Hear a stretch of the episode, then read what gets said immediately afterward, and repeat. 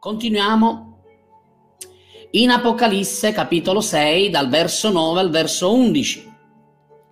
Apocalisse sei,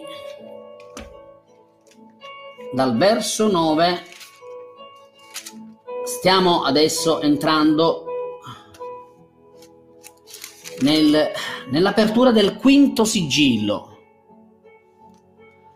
Apocalisse sei, verso nove, dice: «Quando egli aperse il quinto sigillo, io vidi sotto l'altare le anime di coloro che erano stati uccisi a motivo della parola di Dio e a motivo della testimonianza che avevano reso.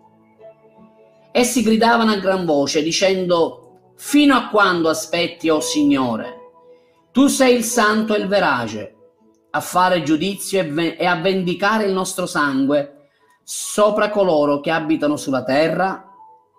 E a ciascuno di essi fu data delle vesti bianche, e fu loro, e fu loro detto che si riposassero ancora per un po' di tempo, finché fosse completato il numero dei loro conservi, dei loro fratelli, che dovevano essere uccisi come loro. Oh, alleluia! Allora, vediamo che qui adesso l'angelo, un arcangelo, apre il quinto sigillo. E la prima cosa che possiamo notare questa... questa sera è che con l'apertura del quinto sigillo l'apostolo Giovanni sposta il suo sguardo dalla terra al cielo. Adesso lui non vede più la terra, non vede più quegli esseri, quei cavalli che marciano e vanno verso la terra, ma adesso il suo sguardo si dirige verso le cose del cielo.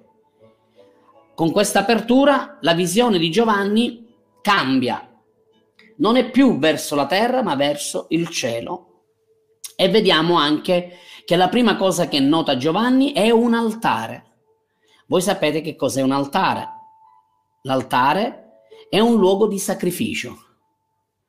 E vede su quest'altare, sotto quest'altare, dice, vidi sotto l'altare le anime di coloro che erano stati uccisi. Quindi vede quest'altare e sotto quest'altare vede degli, degli uccisi, dei martiri.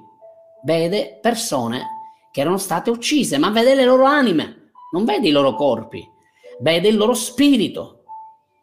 E questo dice a motivo del fatto che erano stati uccisi, a motivo della parola di Dio e a motivo dell'opera della loro testimonianza, che era in nome di Dio. Così Giovanni, trasportato in cielo, trasportato, e lui esce dal suo corpo e arriva nel cielo. E lo Spirito Santo apre la visione davanti a lui e vede qualcosa che mai prima aveva visto. Non è più limitato dal suo corpo, non è più limitato dal tempo, non è più limitato dallo spazio. Lui adesso è nella dimensione dello Spirito. E cosa vede? Un altare. Un luogo di sacrificio. E lì, sotto quell'altare, attraverso la potenza di Dio, Dio inizia a fargli vedere delle cose e udire delle cose. Questo ci dimostra, fratelli miei, che noi possiamo ricevere cose sulla terra, ma possiamo anche ricevere cose che sono nei cieli. E Giovanni vede un altare e sotto di quest'altare anime, anime di persone che erano state uccise. Così queste anime sono lì. Questo dimostra una cosa importante. Questo dimostra che lo spirito, l'anima, è un essere immortale. Giovanni vede nello spirito con una proiezione futuristica. Lui vede e vede sotto quell'altare tutti gli uccisi. Ora ascoltatemi, quegli uccisi erano martiri, erano persone che avevano sostenuto il combattimento della fede, erano persone che avevano vinto, che avevano tagliato il traguardo ed erano entrati sotto l'altare a motivo della testimonianza della parola di Dio e a motivo del sacrificio di Cristo. Loro erano lì. E dice la Bibbia al verso dieci che gridarono a gran voce dicendo, queste anime non soltanto Giovanni le vedeva, ma Giovanni poteva udire le loro voci, potevano parlare, addirittura potevano gridare. Oh, amo gridare la verità. Molti non sopportano quando grido la verità, ma io amo gridare la verità e amo che questi miei fratelli, queste mie sorelle, questi testimoni straordinari non parlano, ma gridano al Signore. Come una voce prorompente nel cielo, Giovanni è come se tutto tace, tutto si ferma e la sua prospettiva, il suo obiettivo, il suo focus entra in quelle vite, in quello spirito, in quelle anime e nell'udire le loro voci.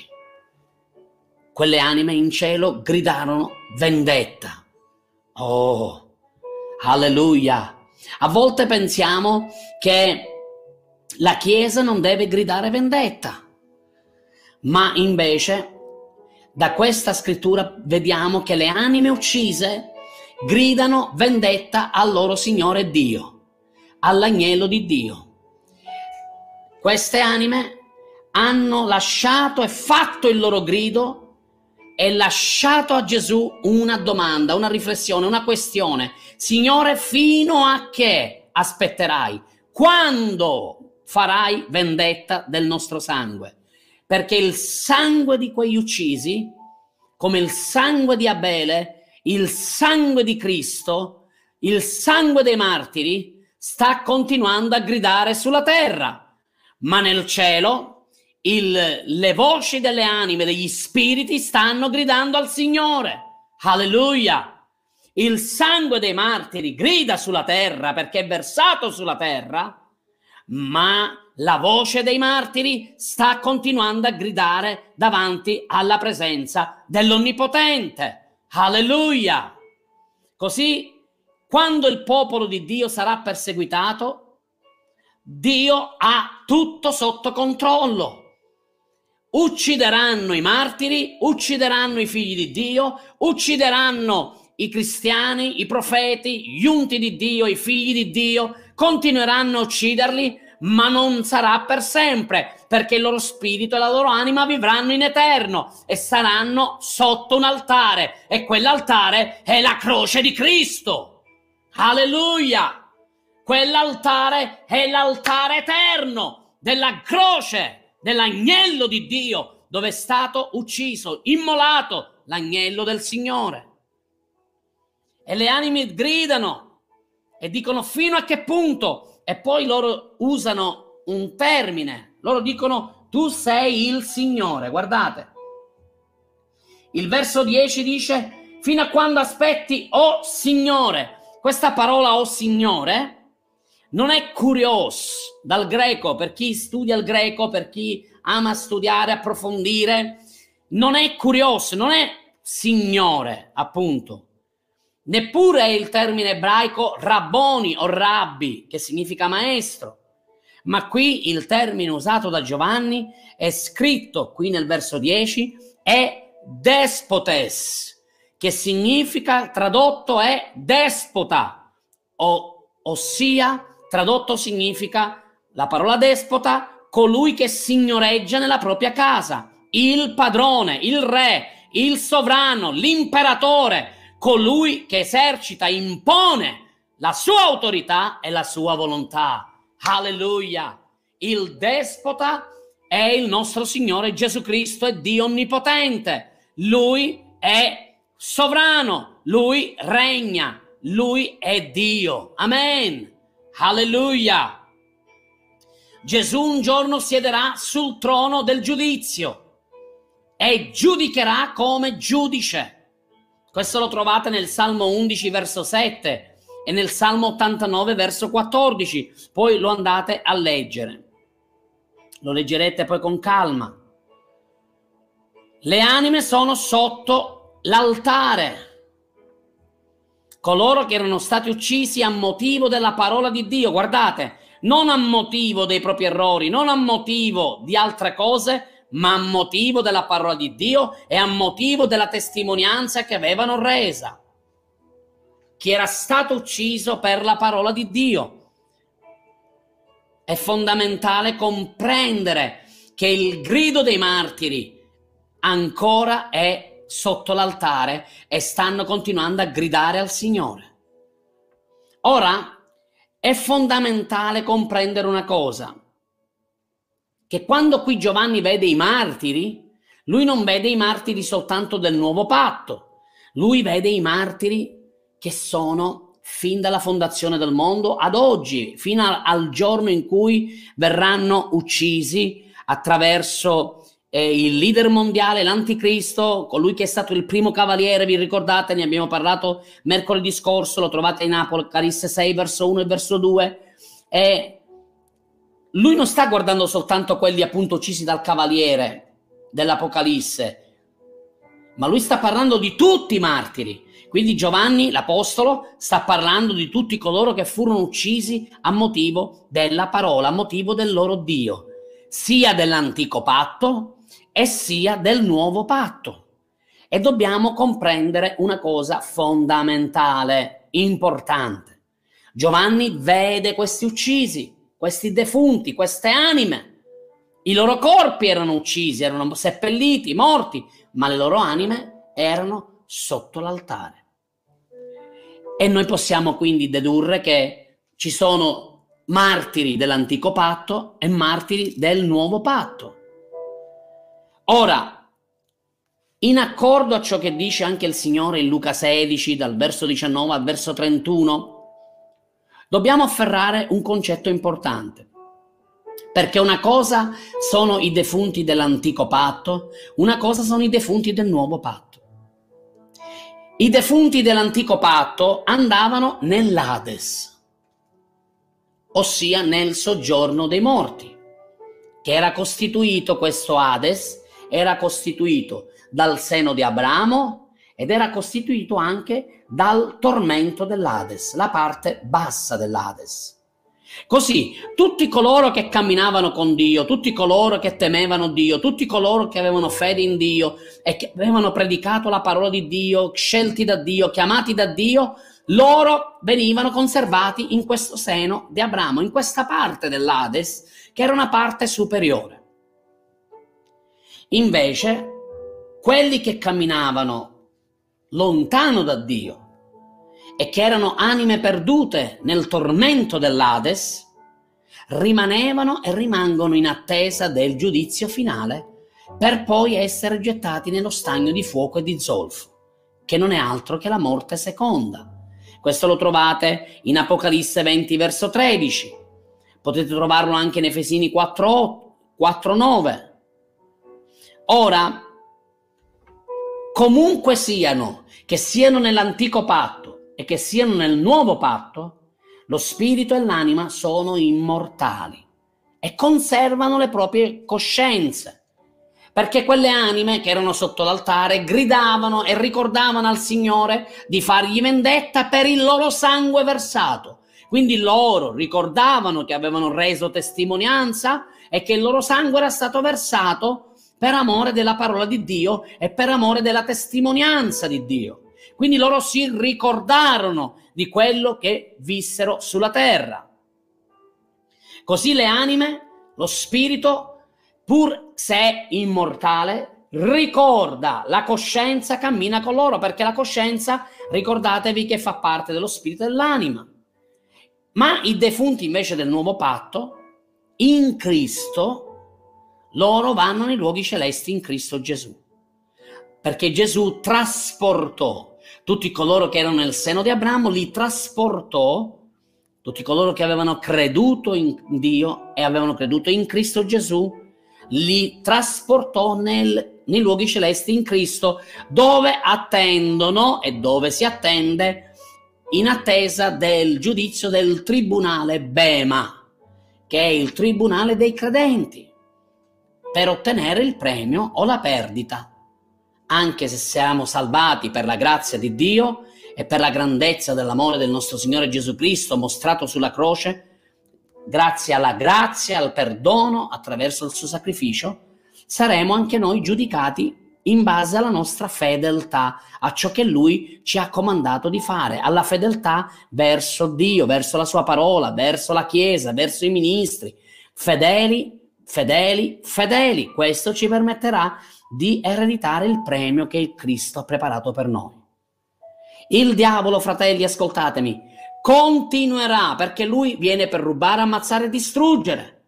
Lui continuerà a uccidere fratelli, sorelle, ma ricordatevi, quelle anime andranno sotto l'altare. Lui ucciderà i corpi, ma le loro anime vivranno in eterno. E le loro anime, se anime, perché uccise, perché erano testimoni della parola e testimoni di Cristo, loro saranno sotto l'altare. Che privilegio meraviglioso! E fa- faranno sentire la loro voce al sovrano dei cieli e della terra, a colui che è il verace, il santo, il figlio di Dio, il Messia, colui che è e che è e sarà per sempre. Alleluia! Verso undici dice: a ciascuno di essi fu data una veste bianca, e fu loro detto di riposare ancora per un tempo. Guardate, vengono vestiti di una veste nuova, bianca, ma vengono anche invitati ad attendere. Cosa devono attendere? Lo dice il verso undici.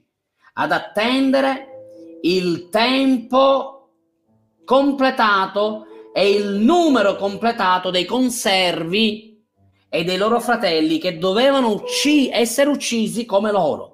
Quindi vedete, c'è un numero che Dio ha stabilito di martiri che verranno uccisi a motivo della parola, a motivo della testimonianza. Fratelli miei, le tenebre stanno coprendo la faccia della terra, una fitta oscurità sta avvolgendo i popoli, ma su di te, Chiesa, si leverà la gloria di Dio. Ma tutti quelli che il diavolo ucciderà, il loro corpo, a motivo della testimonianza, a motivo della parola di Dio, a motivo della loro fede, verranno conservati sotto l'altare. Alleluia! E verranno rivestiti di una veste bianca, e verrà detto loro di riposare. Amen! Un giorno tu ed io ci riposeremo, saremo fra le braccia del Padre, saremo sotto l'altare, o forse saremo fra le braccia nei luoghi celesti. Comunque sia, la tua anima e il tuo spirito si riposeranno. Ecco perché oggi devi afferrare forze nuove, ecco perché oggi devi essere fedele, ecco perché oggi devi fare la volontà di Dio, devi scuotere di dosso la polvere e devi camminare, correre senza stancarti, volare con ali come aquile. Perché? Perché un giorno poi ti riposerai. Non oziare ora, non riposare ora, ma cammina, fai la volontà di Dio, fortifica le tue ginocchia, scingi i tuoi lombi, guarda fisso a Cristo, continua la tua gara, continua con fede, con perseveranza. Scuoti la stanchezza, scuoti la polvere, scuoti il peccato e continua la tua gara. Perché un giorno ti riposerai. Non è il momento di riposarsi, è il momento di testimoniare, è il momento di annunciare il Vangelo del Regno, è il momento di testimoniare, è il momento di annunciare la verità. Un giorno ci riposeremo nella gloria. Furono santi istruiti ad aspettare. Lì dovranno attendere e dovranno aspettare che il numero dei compagni che verranno uccisi come loro si sarebbe completato. Oh, alleluia! Chiesa, prepariamoci, perché verranno tempi difficili, verranno tempi ostinati contro di noi, contro la Chiesa. Il male sta sempre di più avanzando. Ma su di te, Chiesa, si eleverà la gloria, si eleverà la gloria di Dio. Continuiamo a camminare a testa alta, continuiamo a dichiarare la verità del cielo e della terra, continuiamo a riconoscere e a eh, onorare il nostro Signore. Amen. Andiamo adesso all'apertura del sesto sigillo. Leggiamo dal verso dodici al verso quattordici prima. Così io guardai e si aprì il sesto sigillo. Ed ecco, ci fu un grande terremoto. Il sole divenne nero come un sacco di pelo, e la luna divenne come il sangue, e le stelle del cielo caddero sulla terra come un fico lascia cadere i suoi fichi, tardivi quando è scosso da un forte vento.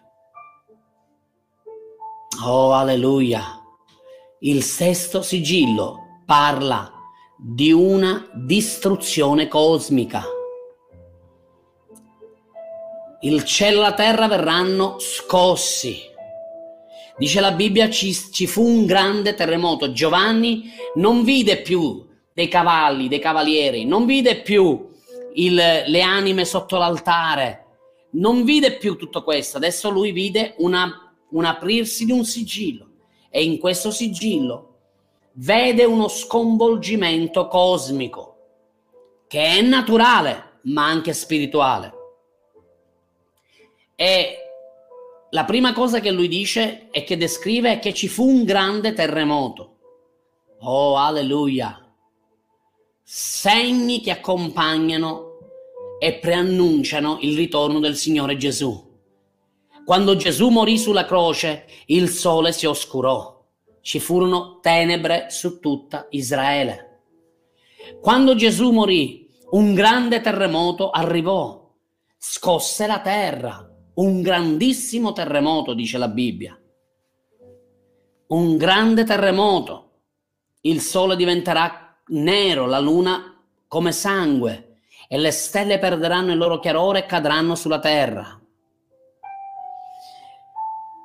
Tutti i disturbi, segni che accadranno e che sono collegati con la venuta del Messia. E tutti i profeti dell'antico patto, ma Gesù stesso ne parlò, questo lo trovate anche in Matteo ventiquattro verso sette. Matteo ventiquattro verso sette. Ancora guardate Sofonia o Sofonia uno, quattordici, sedici. In questo passo di Sofonia è un esempio calzante, guardate. Il grande giorno del Signore è vicino. È vicino e si affretta rapidamente. Il rumore del giorno del Signore è amaro, e là grideranno i prodi. Quel giorno è un giorno di ira, un giorno di afflizione e angoscia, un giorno di devastazione e desolazione, un giorno di tenebre e oscurità, un giorno di nubi, di fitte tenebre, un giorno di trombe e di allarme con le città fortificate e contro le alte torri. Amen. Mentre la terra sarà sconvolta da questo terremoto, che smuoverà addirittura le montagne, addirittura le isole, verranno inghiottite. E lo stato del cielo, la condizione del cielo, peggiorerà. Ecco perché anche sulla terra ci saranno delle conseguenze, e su tutti gli abitanti della terra. Ancora in Gioele due, dieci, undici, dice che il sole e la luna si oscureranno, le stelle diminuiscono la loro luminosità. Perché il giorno del Signore è grande e terribile. Chi può sopportarlo?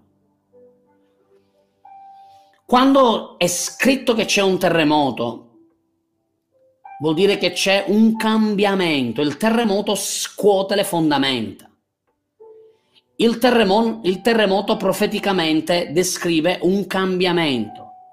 E abbiamo degli esempi su questo. Per esempio, ci fu una, un terremoto quando Costantino il Grande, l'imperatore, fu apportato alla sua conversione cristiana. Quando lui si convertì, eh, questa conversione eh, ebbe, eh, arrivò come un, l'emblema di un terremoto. Ci fu un grande terremoto in quel periodo. Il sole, dice Giovanni, diventerà nero come il sacco dei capelli.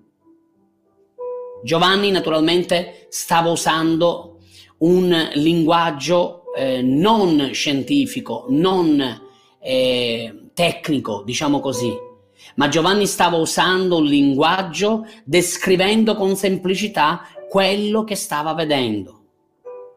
Andiamo adesso in Esodo dieci, ventidue, guardate ancora altri esempi. Esodo dieci, ventidue. Leggiamo che nel paese degli egiziani il sole fu trasformato in tenebre, mentre nel territorio degli israeliti c'era la luce. Guardate. Dio fece una differenza tra il suo popolo e il popolo delle tenebre, e il popolo degli egiziani. Ora lì c'è stata un'apertura, o meglio dire, una copertura del sole che fu, eh, diciamo, eh, parziale, perché soltanto in una parte della terra il sole fu oscurato, mentre su Israele c'era la luce piena nel paese di Goshen. Ma quando si aprirà il sesto sigillo, allora il sole sarà oscurato totalmente. Tutta la terra sarà avvolta dalle tenebre più fitte. Il sole si spegnerà e sarà la fine. Perché il sole si oscurerà e la luna perderà il suo chiarore. Perché il sole perderà, si coprirà di tenebre, diventerà scuro, la luna non potrà più trasmettere luce, perché è oscurato, appunto, oscurata anche lei dall'ombra del sole. Le stelle non splenderanno più, a motivo anche del sole. Addirittura molte delle stelle cadranno come meteoriti anche sulla terra. Ci sarà un disastro catastrofico, ci sarà veramente un disastro apocalittico. Questo potete leggerlo poi in tante altre scritture, in Isaia due, dieci, dodici, in Isaia ventiquattro, diciannove, venti, in Isaia trentaquattro, verso nove, verso dieci, in Gioele due, dieci, in Amos nove, uno, tre, in Ezechiele trentadue, sette, otto. Ma anche nel Nuovo Testamento, Matteo ventisette, quattro, Matteo ventiquattro, sette, scusate, Matteo ventiquattro, ventinove, ancora Luca ventuno, venticinque, ventisei. Tutte queste scritture parlano di tutti i segni catastrofici che precederanno il ritorno del Signore. Quello che stiamo vedendo è solo l'inizio delle doglie di parto. Quello che stiamo assistendo, credetemi, fratelli e sorelle, è solo l'inizio. Oggi assistiamo a terremoti, vulcani che iniziano a riaccendersi dopo secoli e secoli e secoli. Stiamo vedendo che il clima sta cambiando. La terra non è più la stessa. E ahimè, anche i cieli, spiritualmente parlando, non sono più gli stessi. Tutto questo avrà un'influenza nel naturale, ma questo ha anche una spiegazione spirituale.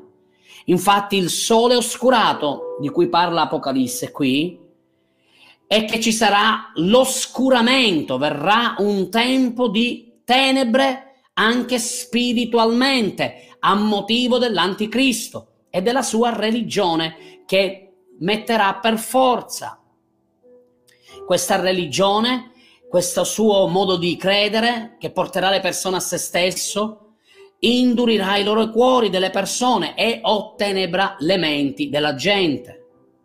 La, lun- la luna di sangue rappresenta anche qualcosa che la testimonianza della fede di coloro che credono in Dio si trasformerà appunto in spargimento di sangue. Dice la luna sarà trasformata in sangue, prenderà il colore di sangue. Questo parla profeticamente della trasformazione ancora di quei martiri che saranno vittime del cavallo che abbiamo visto in Apocalisse sei, i primi versi, il primo cavallo, il despota che non è Cristo ma è l'anticristo che ne sedurrà molti.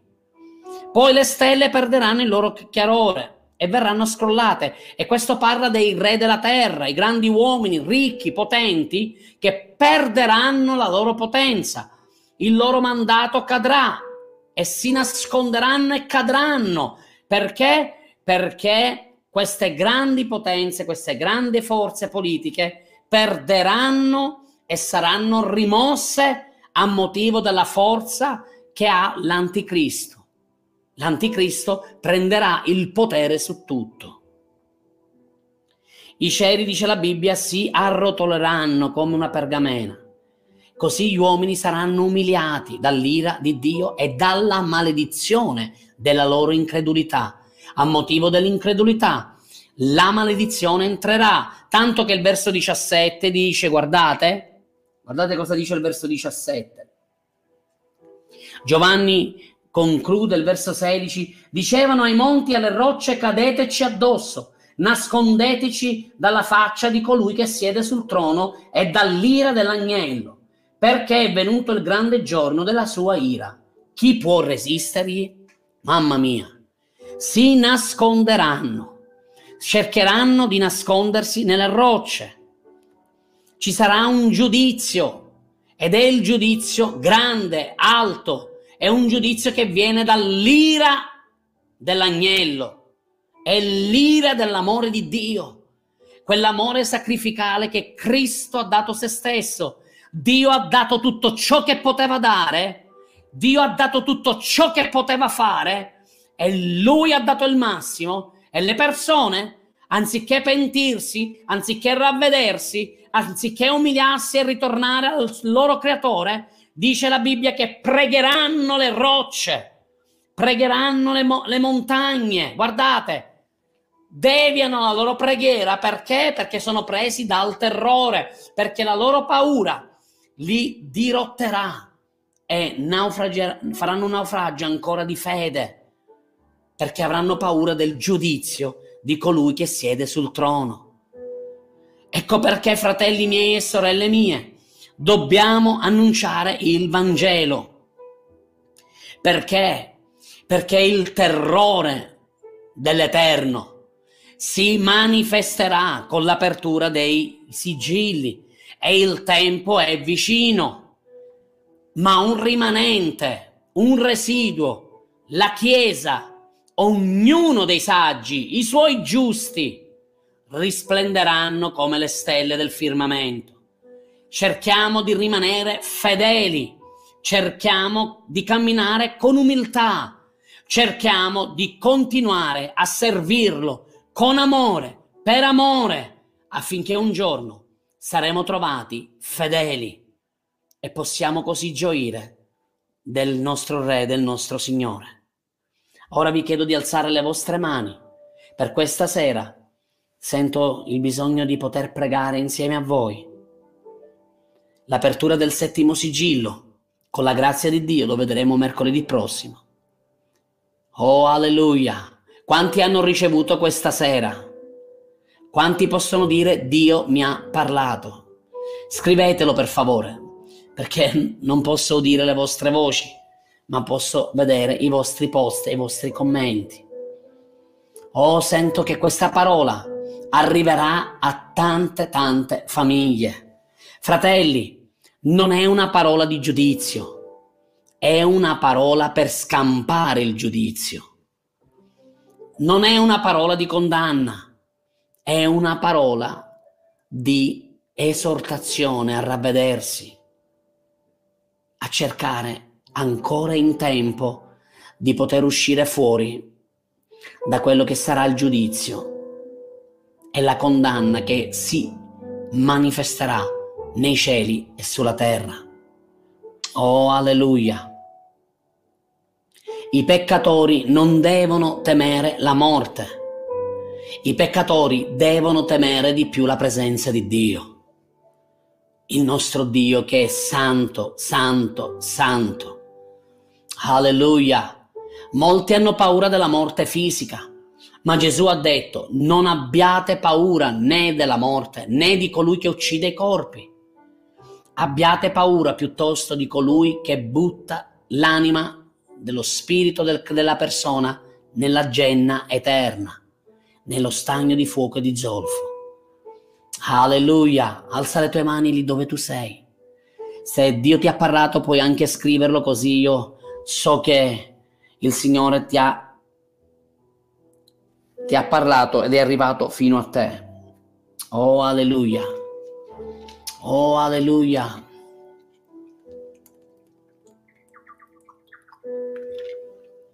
Alleluia. Amen. Alleluia. Siamo grati al Signore per questa parola rivelata. Siamo grati al Signore per come Lui ha parlato dal cielo.